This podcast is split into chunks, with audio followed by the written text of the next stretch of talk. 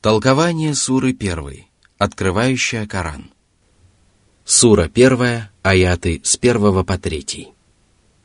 أعوذ بالله من الشيطان الرجيم بسم الله الرحمن الرحيم الحمد لله رب العالمين الرحمن الرحيم Во имя Аллаха. Это означает «я начинаю во имя Аллаха». Из лексического анализа этого словосочетания становится ясно, что подразумеваются все прекрасные имена, присущие Всевышнему Господу. Аллах – одно из этих имен, означающее «Бог», которого обожествляют и которому поклоняются, единственный, кто заслуживает поклонения в силу своих божественных качеств, качеств совершенства и безупречности. Милостивого, милосердного. Прекрасные имена Господа, милостивый и милосердный, свидетельствуют о великом милосердии Всевышнего, которое объемлет всякую вещь и всякую тварь милосердия Аллаха в полной мере будут удостоены его богобоязненные рабы, которые следуют путем Божьих пророков и посланников. А все остальные творения получат лишь часть Божьей милости. Следует знать, что все праведные мусульманские богословы единодушно говорили о необходимости веры в Аллаха и его божественные качества. Господь милостивый и милосердный, то есть обладает милосердием, которое проявляется на рабах Божьих. Все блага и щедроты являются одним из многочисленных проявлений Его милости и сострадания. То же самое можно сказать и об остальных именах Аллаха. Он всеведущ, то есть обладает знанием обо всем сущем. Он всемогущ, то есть обладает могуществом и властен над всякой тварью. Хвала Аллаху. Это слова восхваления Аллаха за совершенные качества и деяния, которые Он вершит либо по милости, либо по справедливости. Вся хвала принадлежит Ему, и Он достоин ее целиком и полностью. Он один господствует над всеми мирами. К этим мирам относится все сущее, кроме самого Аллаха. Он сотворил Вселенную, обеспечил ее обитателей средствами к существованию и облагодетельствовал их великими щедротами, лишившись которых они не смогут просуществовать. Все блага, которыми облагодетельствованы творения, являются дарами Всевышнего Господа. Господу миров – Господство Всевышнего Аллаха бывает двух видов – всеобщее и частное. Всеобщее господство выражается в том, что Он создает творение, не спосылает им пропитание и указывает на верный путь, благодаря чему они могут благоустроить свою жизнь в этом мире. А частное господство проявляется в том, что Аллах воспитывает своих возлюбленных рабов в духе набожности – помогает им обрести и усовершенствовать веру, защищает их от всего, что может сбить их с прямого пути и отдалить от него.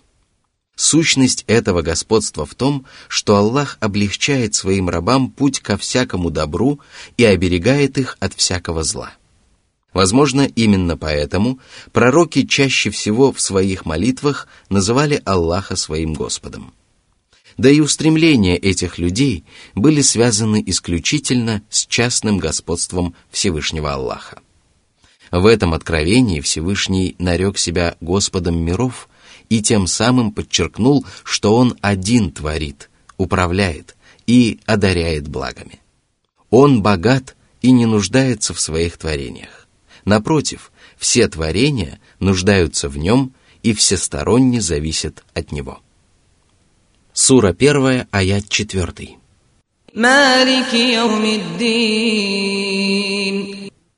Властителю Дня Суда. Властелином называется тот, кто обладает царством и властью, и в силу этого волен повелевать и запрещать, вознаграждать и наказывать, полновластно распоряжаться своими подчиненными. Кому же принадлежит подлинная власть, станет ясно в день воздаяния. Это один из эпитетов Дня Воскресения, когда люди получат воздаяние за свои благие и скверные деяния. Именно в тот день Божьи творения ясно увидят совершенство власти Аллаха, совершенство Его справедливости и мудрости. Они потеряют все, чем обладали ранее. Цари и подданные, рабы и свободные, все будут равны перед Господом, покорны Его величеству и смиренны перед Его могуществом. Они будут ожидать Его приговора, жаждать Его награды и страшиться Его возмездия. Вот почему Господь нарек себя властелином дня воздаяния, хотя Его власть и распространяется на все времена. Сура 1, аят 5-6. إياك نعبد وإياك نستعين اهدنا الصراط المستقيم Тебе мы поклоняемся и Тебя молим о помощи. То есть, мы поклоняемся только Тебе одному и только Тебя одного молим о помощи. Согласно грамматике арабского языка, если местоимение стоит перед глаголом, то действие совершается только в отношении упомянутого лица и никого иного. Поэтому смысл этого аята таков. Мы поклоняемся Тебе и не поклоняемся никому иному. Мы взываем о помощи к Тебе и не взываем ни к кому иному. Поклонение упомянуто Всевышним до мольбы о помощи, потому что об общем, как правило, говорится до частного. Кроме того, в этом содержится указание на то, что право Всевышнего Аллаха превыше права его рабов. Поклонение – это понятие, охватывающее все слова и деяния, совершаемые как душой, так и телом, которые Аллах любит и одобряет. Мольба о помощи – это обращение к Всевышнему Аллаху с просьбой одарить добром и отвести зло – проникнутая верой в то, что это сбудется. Именно поклонение Аллаху и мольба к Нему о помощи являются верным способом обретения вечного счастья и избавления от всякого зла.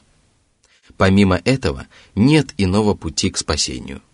Поэтому очень важно знать, что поклонение обретает свой подлинный смысл лишь тогда, когда совершается ради Аллаха и так, как этому учил его посланник, да благословит его Аллах и приветствует.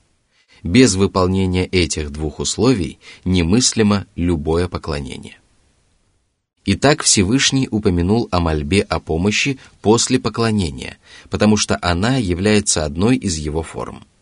Кроме того, при совершении любого обряда раб Аллаха нуждается в его помощи, а без нее – он никогда не сможет исправно выполнять повеления своего Господа и избегать грехов.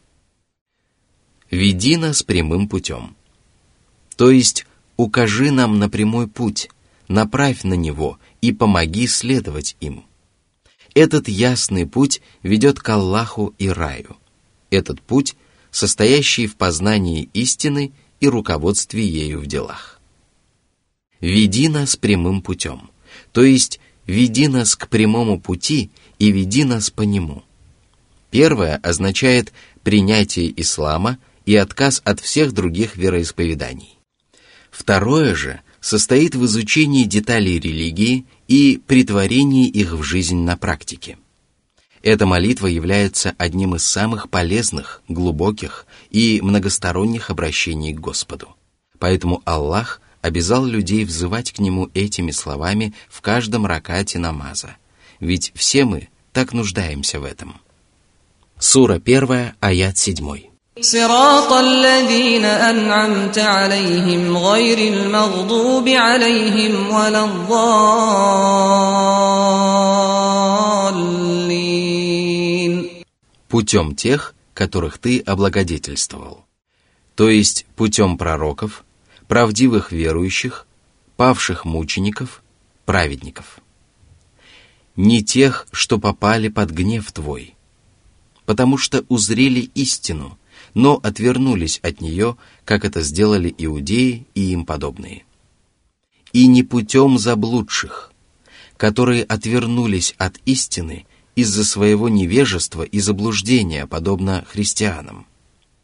Эта сура, несмотря на свою лаконичность, содержит в себе то, чего нет ни в одной другой коранической суре. В первую очередь, это три концепции единобожия. Концепция веры в господство одного лишь Аллаха сформулирована в словах Всевышнего «Господу миров». Концепция того, что только Аллах достоин любого поклонения, выражается в его имени Аллах. И в его словах «Тебе мы поклоняемся и к Тебе взываем о помощи». Что же касается третьей концепции о том, что только Аллах обладает прекрасными именами и совершенными атрибутами, то она вытекает из слов «хвала Аллаху», о чем уже говорилось ранее.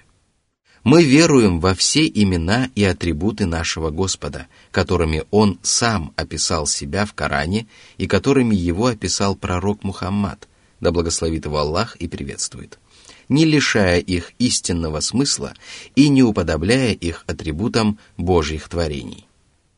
В этой суре также содержится доказательство истинности пророческой миссии Мухаммада, да благословит его Аллах и приветствует.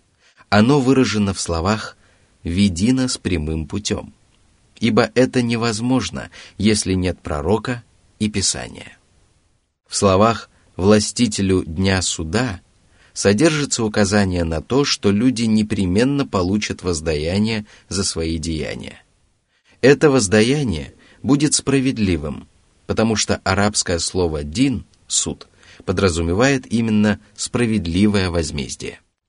В этой суре выявляется ошибочность взглядов кадаритов, которые считают, что человек совершает свои поступки без воли на то Всевышнего, и джабаритов, которые полагают, что человек, напротив, не имеет собственной воли. Истинный ислам же утверждает, что все происходит по воле Аллаха, однако человек имеет право на выбор. И подчеркивается, что все сущее происходит по предопределению Аллаха, но люди при этом обладают правом выбора. После того в ней опровергаются воззрения всех приверженцев еретических и заблудших течений, ибо высказывание Всевышнего «веди нас прямым путем» требует от всех нас познать истину и руководствоваться ею в делах. А всякий, кто придерживается ереси, религиозных новшеств и заблуждения, непременно отворачивается от прямого руководства Аллаха. И, наконец, эта сура призывает людей к искреннему служению Всевышнему Аллаху и обращению к Нему за помощью. В этом состоит смысл слов «Тебе мы поклоняемся и к Тебе взываем о помощи». Поистине, хвала Аллаху, Господу миров.